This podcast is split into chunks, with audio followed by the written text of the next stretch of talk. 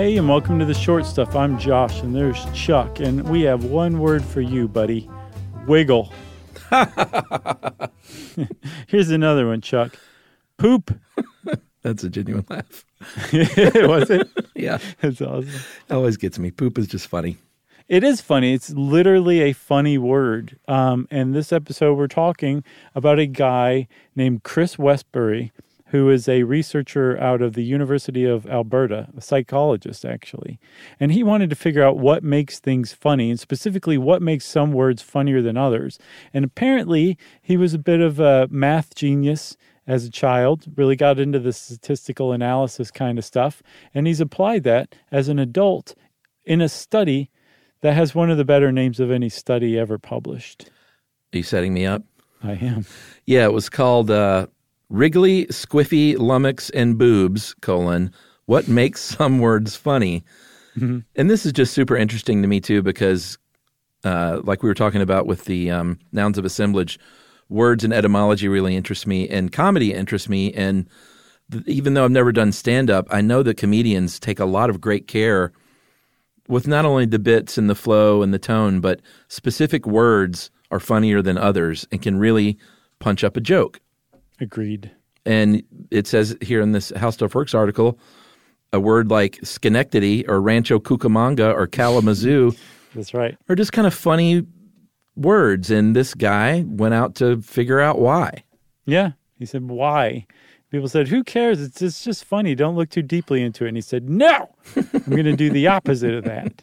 You will sit there and listen when I explain it to you through Josh and Chuck. That's right. So what he did was he started off with, and this is going to get really kind of not fun at all in in a minute. True. but he started off with a list of five thousand English words that uh, were rated funniest by people. I guess he did a poll or something, mm-hmm. and then he constructed a, a, mathematical model for predicting which ones. Uh, what what would be funny for every single word, like a ranking, I guess. Yeah. For every single word in the dictionary. Yeah, this model he came up with, it's kind of complex. It's multi-layered. It's kind of like an onion. And he basically now can Onion's run funny. any any word through it. It's okay. He can run the the onion is hilarious. Yes. But um, he can run any word through it and basically spit out like a uh, I guess a, a, a ranking. Yeah, like a laugh how, quotient. How funny, I guess. Yeah, how funny that that word will probably be received, right? And this is all English words specifically. But he came up with, based on this mathematical model, the 10 funniest words. Um, One of which I'm, we probably shouldn't even say. Yeah, I guess so. But hey, man, First Amendment. All right. uh, Upchuck. Yeah, funny. Bubby. Uh-huh. Boff. Okay. Wriggly. Mm-hmm. Yaps. Sure. Giggle. Hmm. Chuck. No, no, no, no, no. Cooch. Okay. Guffaw. Yeah. Puffball. Mm-hmm. And Jiggly. Right. So those are the 10 funniest. The runners up were Squiffy, Flappy, and Bucko. And Bucko's a great one. Poop, puke, and boobs. got you just now. It just got you. Just, I mean, it's funny. Poop is funny the same reason farting is funny. Yeah. The word yeah, fart is funny. Fart the word fart is funny, but it's also like uh, shame inducing, you know, like it really makes you feel really bad about yourself when you use it, right? Yeah, I, I mean it, does, it, might just be me. But poop basically no one feels bad for saying the word poop and it is just a genuinely funny word. Yeah, and I'll also mention that farting is the one thing that uh, allows me to hold on to the fact that there may be a God. That, that there are farts? Yeah, and that, that God has a sense of humor because the fact that a smelly, flammable gas comes out of your butthole mm-hmm. and makes a sound. yeah, and believe us, everybody, we've verified it is flammable. It's one of the greatest things about human beings. It's pretty great. You know? yep. Especially when it's like food goes in. we say poot in our house now. Poot's good one. For obvious reasons. You know what I say, of course, which is shoot a duck. That's right. Mm-hmm. Or just pretend it didn't happen. One of those two.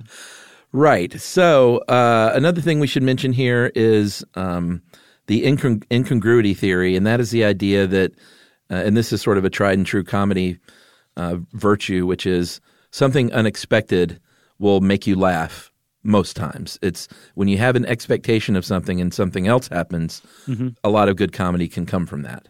And, and I mean, that's absolutely the basis of comedy, at least as far as like all anecdotal evidence, all um, like uh, sensible common sense, which is the most sensible kind or the most common kind. Um, when when like you really stop and think about incongruity theory, it really really makes a lot of sense, right? But Yeah. Chris Westbury was like, "That's all well and good. Way to go, Cicero, for coming up with incongruity theory." But I like to quantify things, so I'm going to do that, and we'll be right back to explain exactly how he did that after this.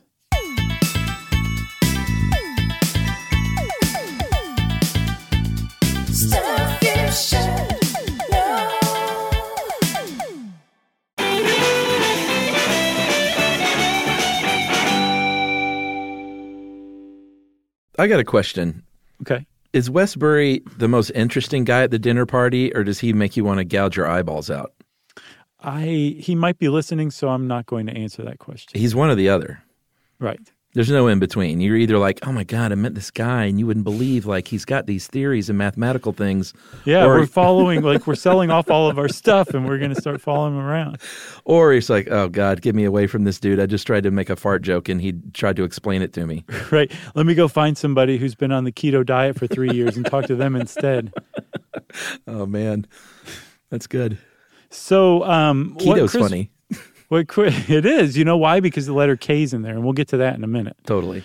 But what Chris Westbury did was he basically took all of these words. I think he took um, several hundred of them to start, like a subset of the, those five thousand funniest words, and he just kind of took a random subset of them, and he started analyzing them with a Google tool that basically shows co-occurrence. Right. So basically, you run these words through this little Google uh, machine learning algorithm, and it spits out other words that people have used instead of or in conjunction with it, right? And what he figured out was that out of like this couple hundred uh, sample uh, set, you could basically boil it down to six general categories. Um, and all of the words had something to do with either an expletive, being an expletive, um, sex, the body, partying, I guess, which one just, just kind of struck me as out of the blue. Yeah. Um, I was not expecting that one. Uh, what else, Chuck? Uh, animals or insults. Okay. And so those are the six clusters of categories of funny words. Okay. So he said, oh, all right, great. But the thing is, there's a lot of words that like kind of straddle these categories. How can you how can you say like you know what makes one funnier than the other? What's the deal here? And I'm not sure how he did this. I'm not even sure that he knows how he did this. Maybe. but he basically assigned a statistical um, number to a word and insofar as it related to its category right so like um, uh, uh, birthday cake was probably pretty close to the party category. Like it's it's probably pretty close. Or fete or fiesta or something like that. Yeah. it's very close to it's synonymous to a word in this category. But even that didn't quite describe what made a word funny. And what he guess he figured out and i'm not sure how he did this was that the funniest words were related um, equally roughly to a number of different categories and it seems like the more that a word was related to one or a number of these six categories the funnier it was and a good example he gave was poop right? It's uh, it it can be an expletive, it can be um, part of the body, it can be a party. Um, there's there, it, it it has to do with multiple categories, and so it's funnier than say fiesta is. You know, that made sense to me for the first time after reading this like seven times. Yes, yeah, yeah, yeah. Uh, Seven, seven, eight, ten times maybe. Yeah, it just, the way he was putting it never made sense, but you brought it around for me. So thank you. Thank you, Chuck. Man, that means a lot to me. So he got to that point, but then he said, you know what? The meaning of these words, that's only one kind of measurement. Everyone else was saying, stop. yes, please. That's good. That's good. You're fine. You did it. You did it. but he said, no, no, no, that's not enough. Uh, meaning is only one type of measurement. And so he said, let's look at, and this is actually kind of the good part to me. He said, we need to look at the form of these words, how long they are, the individual sounds that make up these words. And that's where incongruity theory of humor kind of comes back because the fewer times that these uh, phonemes, uh, the individual sounds appear, like the more rare they are, the funnier that people think they are. Yeah, uh, like basically, um, I guess K is much the K sound in particular is much less um, used in English than say like B. Yeah. So that's why like words with K sounds or uh, are funnier than words with say T sounds. So pickle is funnier than tomato, which is we just inherently know. And so what Chris Westbury was basically onto was that by analyzing the arrangement of letters and how frequently they occur in words in the English language, that he he tied it into that incongruity theory and he basically said our brains are constantly analyzing the information that's coming in from watching TV or talking to people or Yeah. reading or something like that and we have a certain expectation and when that expectation isn't met um, like something that statistically is improbable like the word Walla Walla Washington comes up out of nowhere. You don't see that every day. You weren't really expecting it, and it kind of makes things funny to you because it triggers that incongruity response. Yeah, and uh, your brain is you don't know it, but it's constantly doing this in the background, and you just hear it as funny. Right. You just you just go Walla Walla Washington. So yeah, if you're just starting out in comedy, really pay attention to the words, and especially the words in the punchline, because swapping out individual words can make a big difference. For sure. Um, can we close with this quote from the Sunshine Boys? yeah, I think so. Uh, the great. Have you ever seen this movie?